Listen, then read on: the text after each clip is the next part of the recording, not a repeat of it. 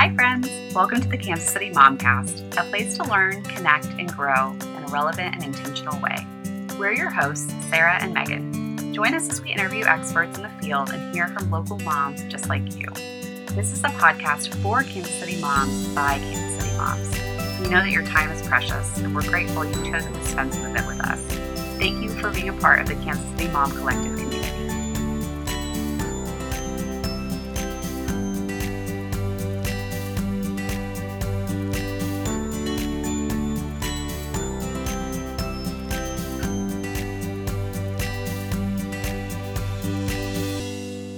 Friends. Welcome back. Today, we are talking about sibling relationships. Ironically, my mom actually just sent me a meme the other day that said people with siblings have better survival skills because they've had experience in physical combat, psychological warfare, and sensing suspicious activity. And I'm not sure if that makes you laugh like it did for me, but if it did, then you are in the right place today. Today, we have the pleasure of talking with Jennifer Jackson Rice, a licensed specialist clinical social worker at PCIT, which is Parent Child Interaction Therapy of Kansas City, which is a private practice in town. She has experience working with children ages 2 to 18 and their families with a wide array of diagnoses and specializes in coaching parents to increase family cohesion and decrease conflictual, disruptive, and attention seeking behaviors in the family system, which as we all know, oftentimes involves sibling relationships. I'm so excited for this conversation today and hope you are too. Let's meet Jennifer. Before we get started on today's episode, we wanted to take a moment to say thank you so much to our episode sponsor, Price Chopper. Go ahead, fill your tank all the way up. You are a chopper shopper. Chopper Shopper Rewards members can earn points towards discounted fuel at QuikTrip with every purchase at Price Chopper. Rather fill your shopping cart? Go ahead, do that instead. Chopper shoppers can also redeem their points for free items at Price Chopper. Become a Chopper shopper today and start earning even more on food or fuel. Get started at mypricechopper.com. Hi, Jennifer. Welcome. Hello. Thanks so much for having me today. I'm so excited to talk about this topic. Oh gosh, we are too. And we have, um, I know many, many people that um, just talking to before we recorded this that were like, oh my gosh, we totally need a topic. We need a whole podcast on siblings, um, which this could probably be a multi series. But um, we're excited to cover um, just some of the main aspects and challenges when it comes to raising more than one kid in a home. So, um, we're so grateful for your time and for you being here. Oh, thank you so yeah, much for having me. Absolutely.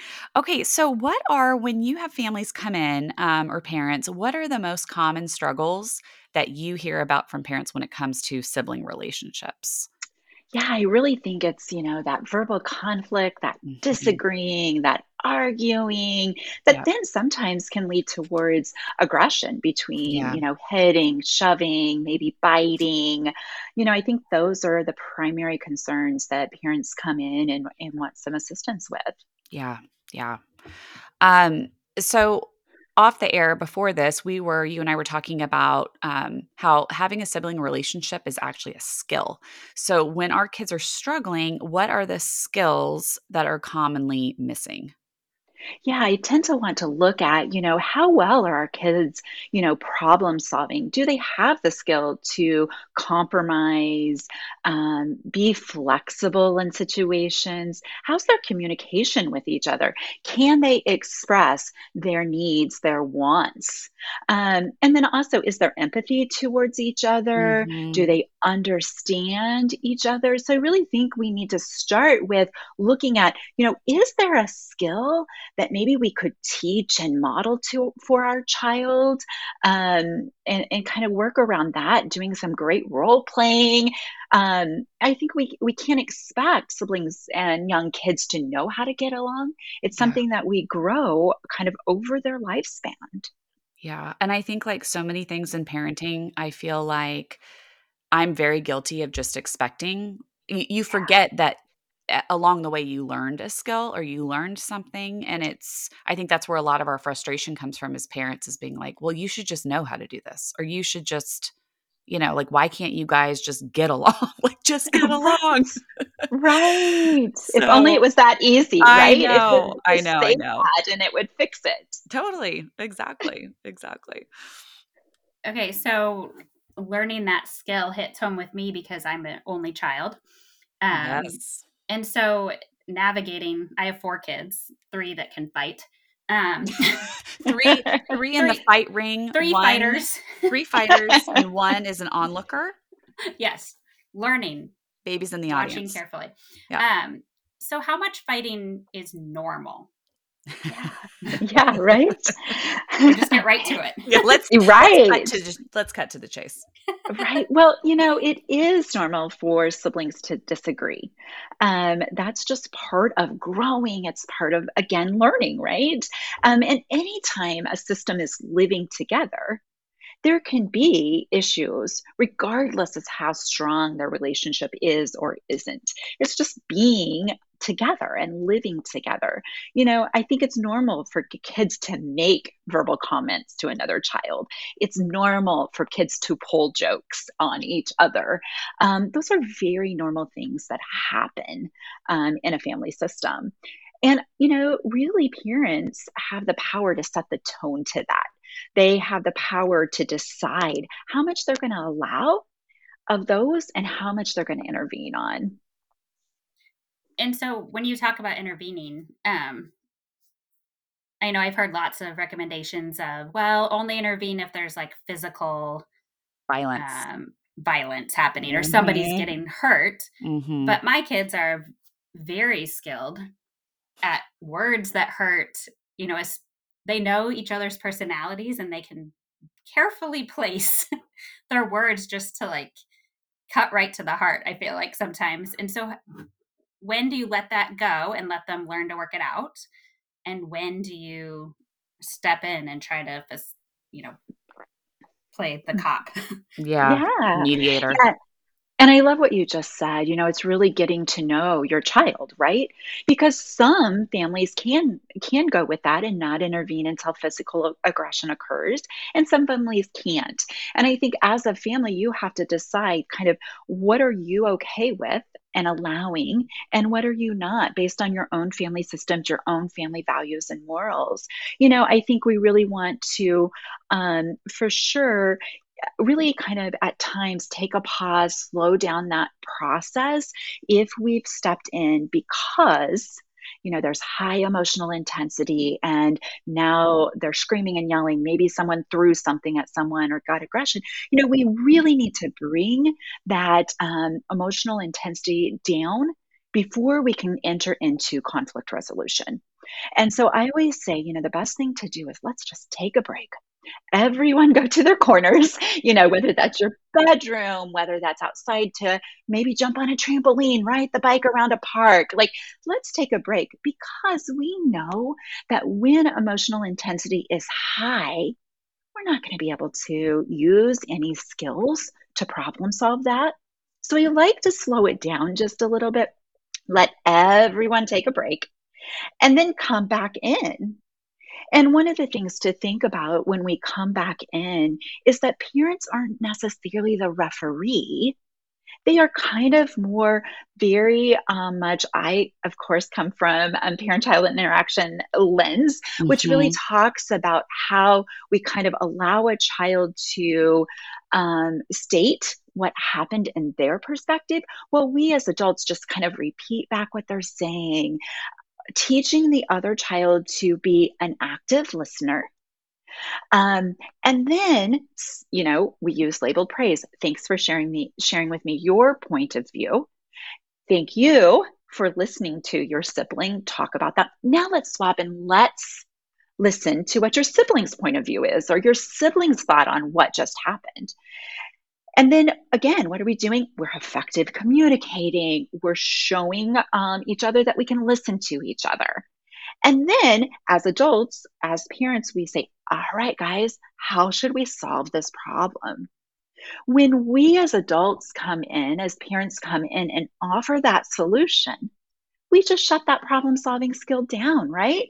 And that's one we want to work on.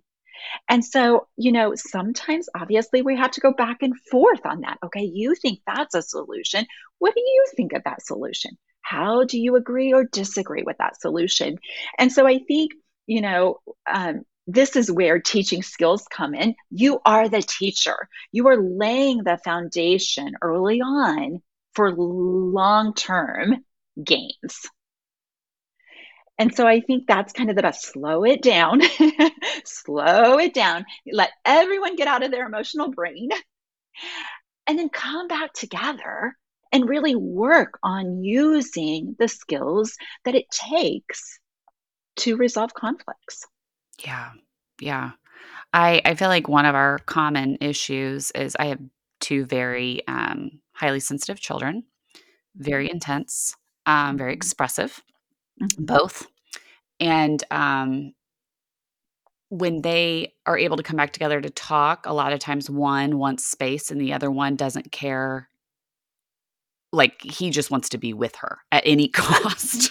So it's like trying to, like I don't know. It's it's so hard, like, I can't It even is. It Yeah. And sometimes that's where and again, I'm gonna reference parent-child interaction therapy because Yeah, that's the yeah. treatment model we use in our clinic, but we use those kind of descriptors to describe, you know, "Your sister is still wanting space. I see your sister's walking away from you. I think she still needs some space." So really identifying what's going on. "I see you want to resolve this right now. You're eager. You're wanting to discuss it." Like, you're labeling what's going on within him or her so she can kinda start figuring that out, as well as then also letting the one eager to solve say, "Wait a minute, we have to respect that not all people are ready to compromise at the same time." Yeah. Um, okay, this was Jennifer, I'm throwing you for a loop because this was not on our not a question we shared, but it's, like, directly tied in. Do you have in PCIT, what do you guys have any thoughts on apologizing? Because I feel like in the parenting world I don't know how Sarah feels about this right now, but I feel like there's so many different messages about apologizing. Um, it's Yeah. like you don't wanna have a kid up just apologize to go through the motions, you want them to actually feel it. So do you make your kid apologize to your other child or not? Yeah. You know, uh, yeah, and I think too it's kind of apologizing for both because it doesn't take one person to fight, there's normally another reason. So when you're talking the conflict through, you know, being able to recognize, "Well, maybe I didn't tell him what I wanted. And so I'm sorry I didn't really communicate well." While the other kid is going to apologize for maybe an action, "I'm sorry I hit you quickly." So it's not always that one has to apologize. Now, I do also love acts of services to repair relationships, right? Anytime that a relationship has been hurt, we repair that relationship. So sometimes I love, you know, if we think, you know, an apology doesn't have to be an "I'm sorry." An apology can be, "Hey, you know, let's go ahead and go outside and play together." Or, "I know you really like to play with Legos, and so I'll play Legos with you." Um, so I want people to also think it doesn't have to be just an "I'm sorry." It can be an act of service towards someone to repair what just occurred in that relationship. Sure, sure. Okay, that's really helpful. Um, okay, so this is, like, one of this is probably my favorite question just because I feel like this is something I personally stress about even though it's a long ways away. How do you foster a sibling relationship with your kids that will hopefully, um, last into adulthood? And is even hoping that our kids will remain close or be close, is that even a reasonable expectation or a hope? Or what how do you answer Yeah. that? You know, I do think it's a hope of all of us parents, right? I think we all think about that and maybe even worry about that a little bit, and I yes. I think that that is a very normal, um, thing that we all go through as parents. You know, uh, we need to be in relationship as a family. You know, we as parents are that that model. We are the ones modeling it, teaching it.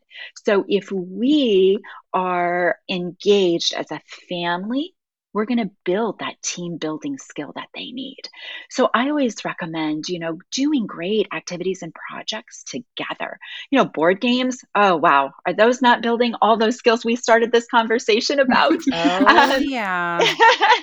you know, I think having board games. Board games start young. Like if we think about how young kids can play Candyland, you know, what are we teaching? All of those skills we we started this conversation with. So board games are wonderful. Board games can start as young and go clear you know as as teenagers young adults into adulthood. You know recently my two older ones were home from spring break and sure enough we played games right? Because we've done that for years and that's what our family loves to do together. Um, i think cooking together and you know one has to read a recipe one has to listen and follow the directions of the sibling reading the recipe while the other one is measuring. I love that as a team building activity. Um, young kids building forts together getting all those blankets out. Think about team building there getting along. You know sometimes we want you know maybe we would get a lego kit for both every person has their own Lego kit, but probably better is put the Lego kit together because you're promoting siblings working together. Um, you're promoting, and so as a parent, then you're sitting there saying those skills we want to build. Awesome job, letting your sister figure that piece out.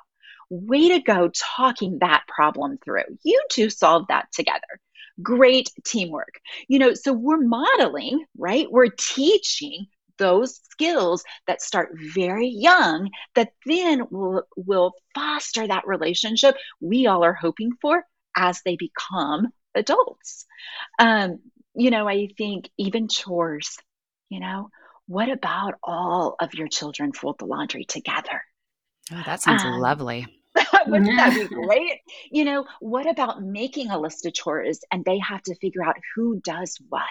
I think sometimes it's easier for us to say, you dust, you vacuum, and you dump the trash. But what if we say to our kids, there's three things that need done today? I know you guys can figure out who's doing what. And then we're there you know, oh, I hear you think you want to do um, dump the trash. How do you guys feel about that? Are you okay with that? Right? Look at the skills we're teaching to foster that long term relationship. It starts young. It starts young. I'm also a huge fan of families eating meals together. I yes, am a yes. huge fan of that. I believe so strongly in that relationship and that connection time. I think more than anything, that develops great communication and listening skills. If we can't communicate with each other, that's going to be really hard to have a long term relationship. If we can't effectively listen to each other, and those patterns are developed very young to to to be fostered through. So, you know, I'm a huge comp- I, I stress that a lot that families need to eat together. It starts young and that will continue to set the stage for as they get older. That's really good. Thank you. Um, so switching gears a bit, um, if you like, I'm sure all of us do have kids with different personalities, different discipline um, strategies that maybe work for one kid but not another. Um, how do you handle that, and how do you explain to the others? You know, for example, I have a kid with ADHD. Mm-hmm. I handle like bringing things to school when he forgets. I handle him differently than if my, you know, other boy forgets things at school because I think they're capable of different things. And I mean, same applies other ways. How do you explain that to everybody in the family of maybe this kid gets some grace here, whereas this kid has higher expectations over here? Um, mm-hmm. How do you handle that in a family dynamic? Yeah, you know, I like to um, say everybody is learning at different pace. Everything's everybody's needs are different right? And so one person may have accomplished something um, organization like you're really great at you know organizing everything. This is something we are still working on and because it's a skill we're still working on i am taking things to your brother at school. Um, I, I, think you're already picking up. I'm a I'm a huge um, really looking at skills all the time. So everybody's developing at a different um, pace. Every person needs something different. Um, I don't have the best skill of technology, right? So I'm going to need to rely on someone to help me with that skill. And so I love to talk about, you know, everybody is working. You're working on this. Your brother's accomplished that. You're working on this. Your sister's accomplished that. Because again, every one of us are at a different pace, a different speed. Everyone has different needs. None of us are built the same. Um, and so I tend to just work on, we're working on that right now. Look at your brother rocking that. Or we're going to point out every time we see him accomplish that. Um, and so that's how I tend to, versus trying to communicate or say, everything's equal because we know that's not true. yeah. Um, or even really putting a lot of explanation into it. We're working on it, and I'm helping him work on that. Yeah. So if your kid is like, well, that's not fair, mm-hmm. your response is, I would reflect. Oh, Jennifer. uh, yeah, I would reflect that. Reflect that yeah, using yeah. that. You you feel like model. Yeah, like I hear I hear you. You feel like it's not fair, right? And I then explaining you. kind of what you said about yeah, helping I each hear, kid mm-hmm. work on the yeah. skill that they are currently yep. lacking in. Yep. So you just validate, right? You show your child, I hear you. I see your concern, right? But we're supporting your sibling in the growth of that. And that's why it's different. Just like here's an example of how it's different for you. And maybe your sibling doesn't think that's fair. I so piggybacking off of that, how do you handle and I think this leads into Megan's next question too, but I have kids that know what each other are working on and like to uh, help remind. Um, so, at what point? I mean, we always say, you know, hey, that's a mom and dad problem. Mm-hmm. Um, and I, you know, there's that balance of giving them the skills to kind of work out and support each other, but that also, I think, the dark side of that is criticize each other. Right. Um, when do you kind of just say, it's a mom and dad problem or you know i'm in charge of that you need to i guess you yeah. know be a kid yeah stay yeah. in your lane yeah stay exactly yeah yeah and i think it comes when it's maybe like you already said criticism bullying you know when it's outside of what is normal expectation of a sibling relationship. You know i think a lot of times we'll say now watch out for your sister or your brother. Well what does that mean? You know uh, that's kind of a vague statement. A child probably doesn't know what watch out means you know? And so i think we have to kind of set really good boundaries right? Boundaries are something we again we teach. Um, so that's something that is appropriate for siblings and you know what that comment that's mom's job or that's dad's job we're going to manage that and so you're just redirecting keeping them in their lane and giving them a little bit of the rationale. I think sometimes we make vague statements. Stay in your lane. What does stay in your lane mean to a nine year old? to be clear, to be clear, I promise I don't say that to my kids. But I, wanna, I think we do. I want to say it to my yeah. kids. Oh, I think we do. You know, I know I've said that. Yeah. Or even that's for mom. What's for mom? You know, and and so um, or you know and so i think sometimes you know we have to really think about does our kid understand? You know we can go back to the general one of be safe. What does be safe mean? Right?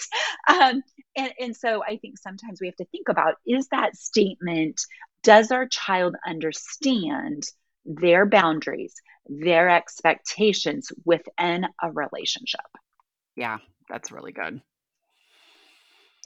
Oh I'm just absorbing all of this. absorbing all of this. Do you have any thoughts too on, you know, I don't know, this and this kind of does tie into what we just asked, but just expectations of the oldest child. And I feel like I personally identify, well, I do identify because I am the oldest kid. Mm. I don't know. I feel like being the oldest kid is hard. Um, and I feel like I get a lot of feedback from my daughter of, you know, we're always helping the younger kid or we're, I don't know. Sometimes I just feel for her and I feel like my expectations for her are always mm-hmm. too high. Yeah. Um, I don't know. That may not Yeah. even be a question. That's just a that's just a a thought. it's a it's it's a thought I I agree with too, you know, I think that our oldest are kind of paving our way as parenting, you know, it's kind of we are learning and growing as parents too. And I think sometimes just being honest, just saying that, you know, letting saying that, connecting with your child, like, you know, sometimes I do feel that way too. Um, or thanks for telling me how you're feeling, or thanks for letting me know you don't want to take on that responsibility because you're the oldest right now. Uh, um, we're promoting great open communication there. Again, what are we doing? We're communicating effectively so we can solve that problem. So then we're not building resentment as an older child that I have to be the one that always does that, right? Yeah. Yeah, definitely. Um, oh, that's really good. Well, I think I'm always guilty of saying like, "But you're 11." Like, I know. I know. I know. Which I was saying when she was like 3. like, 3 years old. Get it together. It's hard though. I don't know. It's yeah, I don't know. I just think the oldest kid is just a it's a tricky one. Yeah. Um, But I think too, always also, you know, uh, making them feel like their role is important too. You know, when when you can praise that, you can you can really um, point out so that they're noticing that you, they know you're noticing that. Hey, thanks for being super helpful this morning by helping me get your brother to the car. I mean, that goes a long ways. If you can acknowledge just this just what they did, you know, I think I think that can help. Um, it can put them in a in a good, you know, um, relationship as well. What I've noticed with ours, um, as we approach like preteen years, um, it's easy, I think, when you have lots of children in your house to just like everybody has the same bedtime, everybody is Yeah. on the same Yeah. schedule. I mean, that's just easier. And so, really, like intentionally thinking through, okay, he is almost 12. It would be okay for him not to go to bed at 7:30. And so we'll do like a movie night when he gets to watch like a, you know, movie that's more appropriate for him and not his siblings. Mhm. Um, and I've And noticed him being more helpful because he kind of takes on that role because he's getting treated a little bit older. I love that point. You know, I think that we can say sometimes too, you know, because you're the oldest, you get to do this first. So it's not always, you know, there's both the positives of being the oldest and the things that are maybe a little bit more challenging with that Uh-huh. birth order. Yeah. totally. That's really good. Okay, so kind of thinking about summer and the timing of when this podcast will come out. Um, I feel like my number one thing I hear from moms is, "Oh my gosh, they're just fighting so much. I can't take it anymore." Um, I'm Yeah. always like, "Why didn't I enroll in more camps?" regrets. I Summer will regrets. I will fork over any amount of money to get these people out of my house. Um, but looking at summer, like how do we set ourselves up for success when all these siblings are going to be together more than they're used to? Um, what would be some of your top tips? Yeah. Mm, You yeah. know, it is, wow, does summers not produce so much organization and structure? You know, it's a hard, it's hard to, you're now the event coordinator. Um, and your role is to keep your child fairly busy. because when you when you don't you know, I think when our children have idle time too much, that's sometimes when boredom sets in. Boredom then produces picking on each other. And so, um, wow, it does take a lot of work and time to plan for some great um, summer routines. You know, I think that's probably the biggest thing is creating kind of a basic visual schedule for the day and that schedule includes a balance of sibling time together independent time quiet time chore time outdoor time you know and i think a visual schedule allows a child to kind of know the expectations of the day um, it also helps i think as as caregivers to be able to be like okay that's what this day looks like. And sometimes I think if we do maybe even a week or two weeks, just duplicate it again, you know? um, and so we're not having to do a full summer of event coordinating. You know, maybe we just do a couple weeks and then just create it again. Um, I think it's a great reference points for parents to be like, hey, go look at the schedule. Okay, it's about 11 o'clock. What comes next? Let's look at the schedule. Because if we think of a kid now being out of school, their school day is pretty scheduled. Most classrooms have a visual schedule um, that teachers refer to. Older kids know, you know, middle schoolers from class to class, right? And so I think it can be helpful if they are um, somewhat of a balanced um, time where we have a little of everything going on. Um, I think that can help manage some of the chaos of summer. Yeah. I love what you said about the quiet time. That's something that, I mean, my kids this summer will be, you know, going on nine and six, which is crazy. Yeah. Um, and we will still do it, you know, um, yeah. just because I feel like you take into account your introverted kids, especially. My oldest is uh, very, very much introverted and she loves playing with her brother. But then eh, I think a lot of problems come from the lack of alone time. So mm-hmm. it's like you can kind of safeguard your your kids that need that more than another child maybe by just having that as part of their day every day. It's um, a great res- reset, isn't it? I think yeah. we forget how the independent time um, is just kind of a reset to yeah. come back into relationship as a family and as siblings. Definitely. Definitely. Sarah, you have anything? Anything else? These are such great, such great um, tips and things for us to ponder and try. So I'm going to do the chore. I already have. I like list. that. The oh, chore, oh, yeah. like problem solving together. You guys here, figured this out. Yeah. Here are the things for the day. I love that. That's also a great summer thing too. Yeah. And then you just go in, time. you just go in with your labeled praise or your behavioral descriptions and what yeah. the skill is that you're seeing. Excellent job communicating that. You know, you two are problem solving right now. I love how you um, we're a team. Look at you both doing that active, you know, that chore together.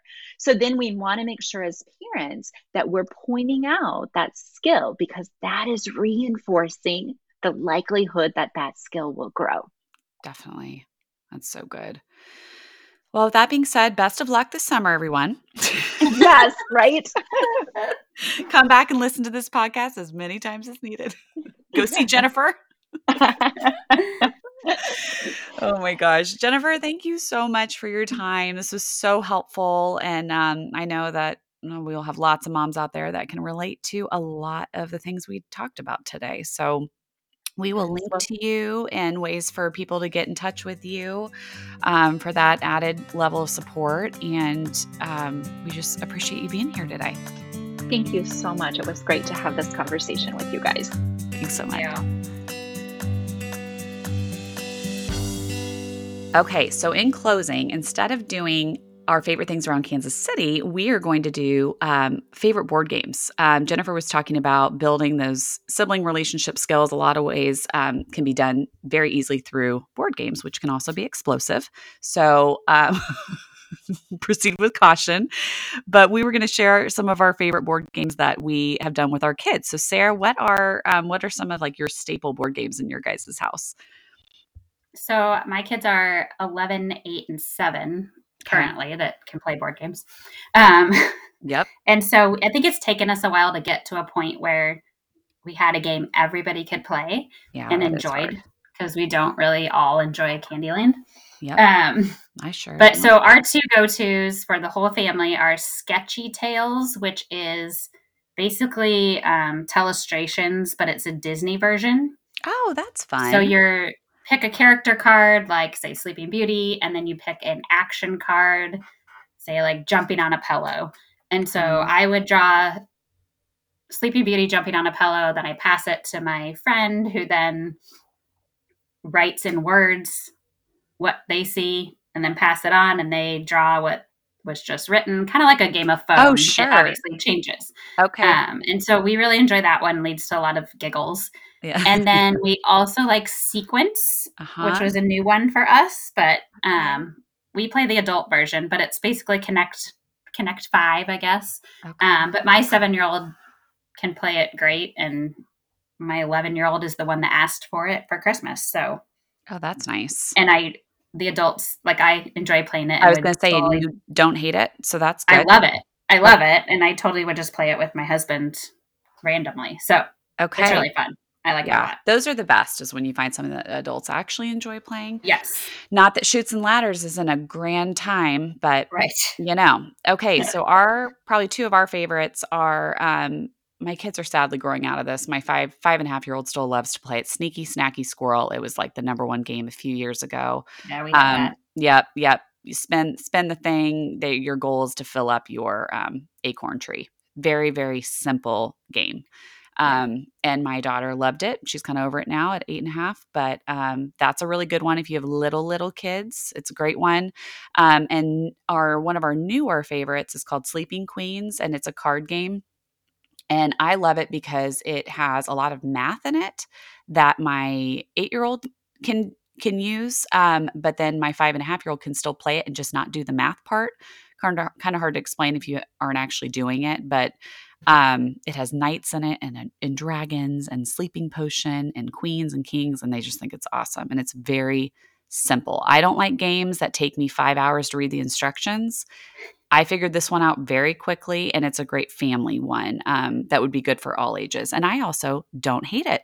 So there's the endorsement for for Sleeping Queens. So, yep. And we would love to hear your guys's too. Yeah, for sure. All right. Any announcements before we say goodbye? One more. Um, we have heard from our readers that they would like to meet other moms. Oh, Um, yeah. and so we are planning kind of a once a month, just a pop up at a park. We'll have some kind of refreshment or Oh, treat. that's fun. Um, and so we'll go to parks and try to go all throughout the metro. Um, but you can check out our Instagram and our Facebook events and figure out where we're popping up next. And you just come, bring your kids, stay for 15 minutes, stay for two hours, fun. but it'll just be at a park. So, and good way to try try out new parks too. yes, for sure. Get out of your your normal bubble or schedule. Yeah. Awesome. Well, we hope to see you guys at some of those. That'll be really fun. All right, you guys, thank you so much for being here as always, and we will see you next time. Thanks so much. Bye. Bye. Another thank you to our episode sponsor, Price Chopper. Go ahead, fill up your tank and your cart. You're a Chopper shopper, and Chopper shoppers earn points towards, towards discounted fuel at QuikTrip or free items at Price Chopper every time they shop. Get started today at mypricechopper.com. Thank you again for spending part of your day with us.